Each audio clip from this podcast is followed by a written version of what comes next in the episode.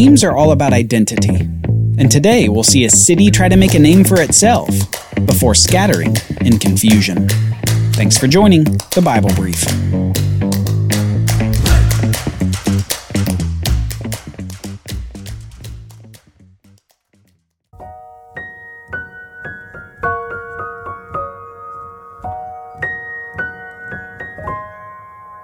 Sometimes the Bible gives us tastes of future events before those events come to pass. It can be as detailed as names and dates of future people, and it can be as general as the rise and fall of kingdoms. But as we look at the Bible, it has an inescapable forward thrust to it.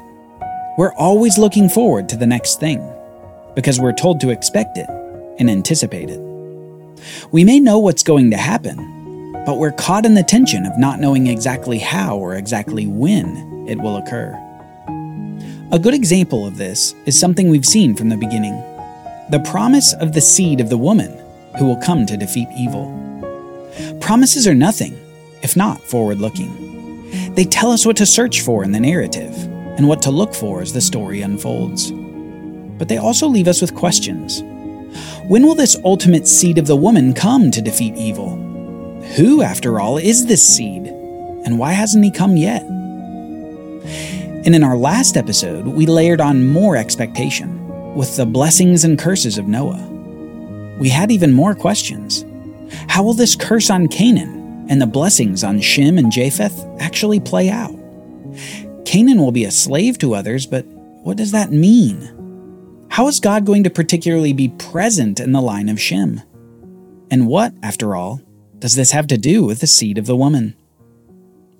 That's the tension that we're left with as readers of the Bible.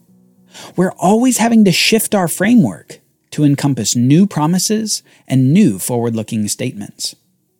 The Bible, as it turns out, causes movement in the reader as the text is read. As God works through the Bible, He's doing something in each of us. He's challenging our notions of our own personal goodness. He's making us ask what would we do if we were tempted by the serpent in the garden? He's making us consider if we would have been on the ark or if we would have perished in the flood.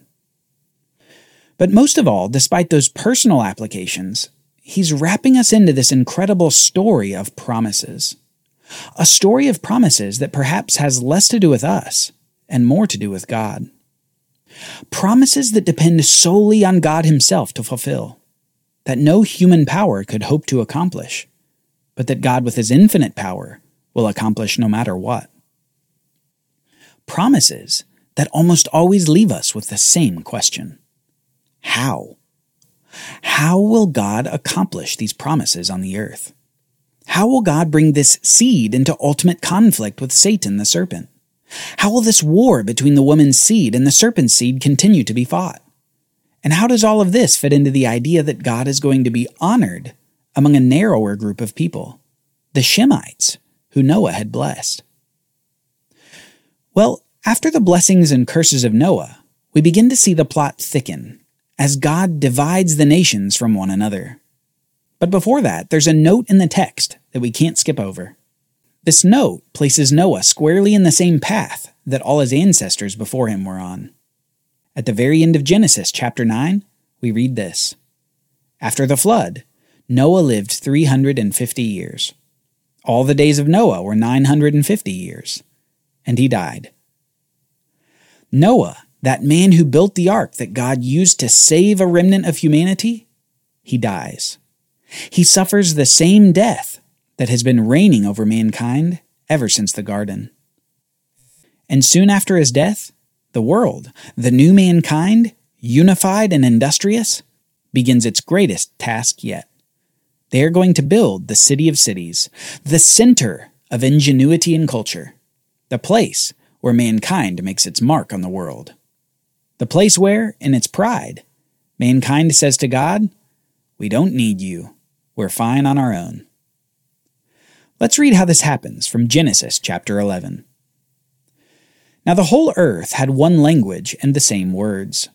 And as people migrated to the east, they found a plain in the land of Shinar and settled there. And they said to one another, Come, let us make bricks and burn them thoroughly, and they had brick for stone, and bitumen for mortar. Then they said, Come, let us build ourselves a city and a tower with its top in the heavens, and let us make a name for ourselves, lest we be dispersed over the whole face of the earth.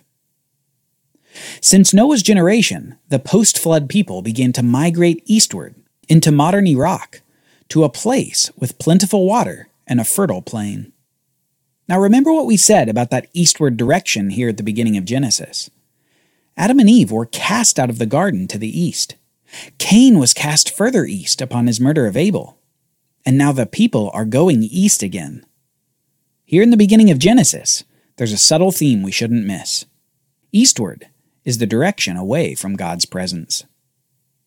So these eastward traveling people find this apparently perfect place to found a new society, a new world order, so to speak, and they begin to take matters into their own hands.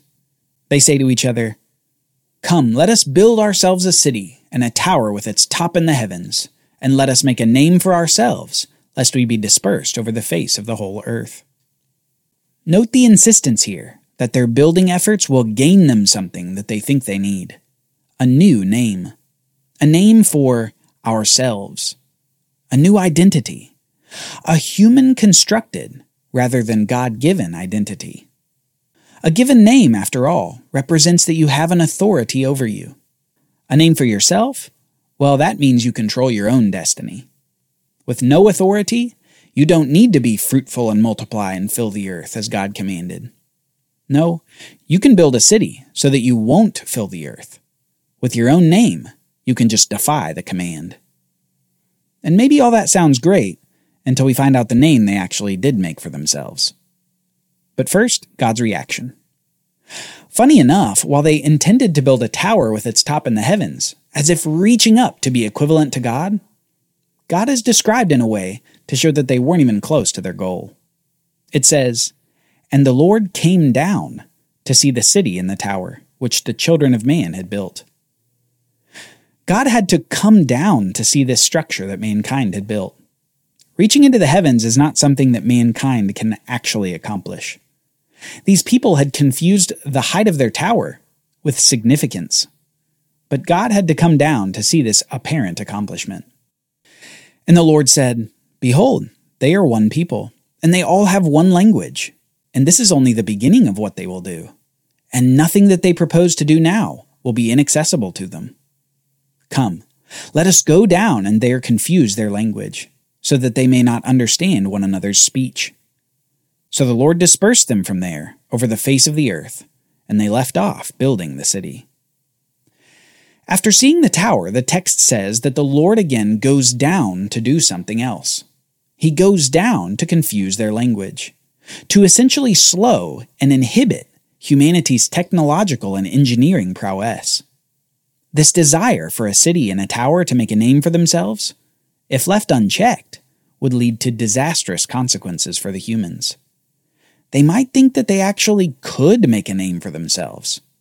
And so God confuses their speech into many different languages so that they'll abandon their pursuit and actually begin to fulfill God's command to fill the earth rather than be gathered into one place.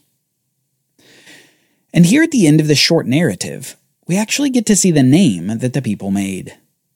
Not a name they wanted, but a name fitting the place and the purpose. It says, Therefore its name was called Babel, because there the Lord confused the language of all the earth, and from there the Lord dispersed them over the face of all the earth. The name of their city would forever be called Babel, meaning confusion. A confused people confusedly build a tower that they think could reach up to God through their disobedience and make a name for themselves. The only name that they made was less a name than a description for the whole ordeal confusion. And yet, in another language of the ancient Near East, we end up seeing this desire for the tower endure a desire that will be manifested over and over again in the Bible. While in ancient Hebrew, Babel means confusion, in ancient Akkadian, Babylon means gate of the gods. Babylon will be back in the Bible story, as people won't give up on this quest for equivalence with God. That same quest that Eve had in the garden to be like God, knowing good and evil. This confused quest for goodness, wisdom, and identity apart from God isn't going well for humanity.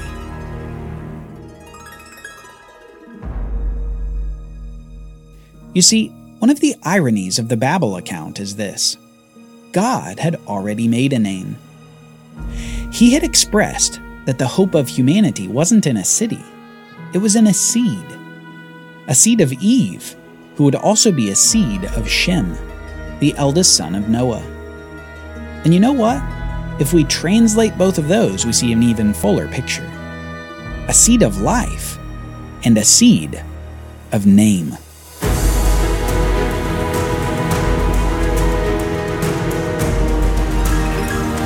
Join us next time as we meet one of the most important people in the whole Bible. A man whose name means Exalted Father, who, despite his name, remains childless. The Bible Brief is brought to you by the Bible Literacy Foundation, dedicated to helping people like you learn the Bible.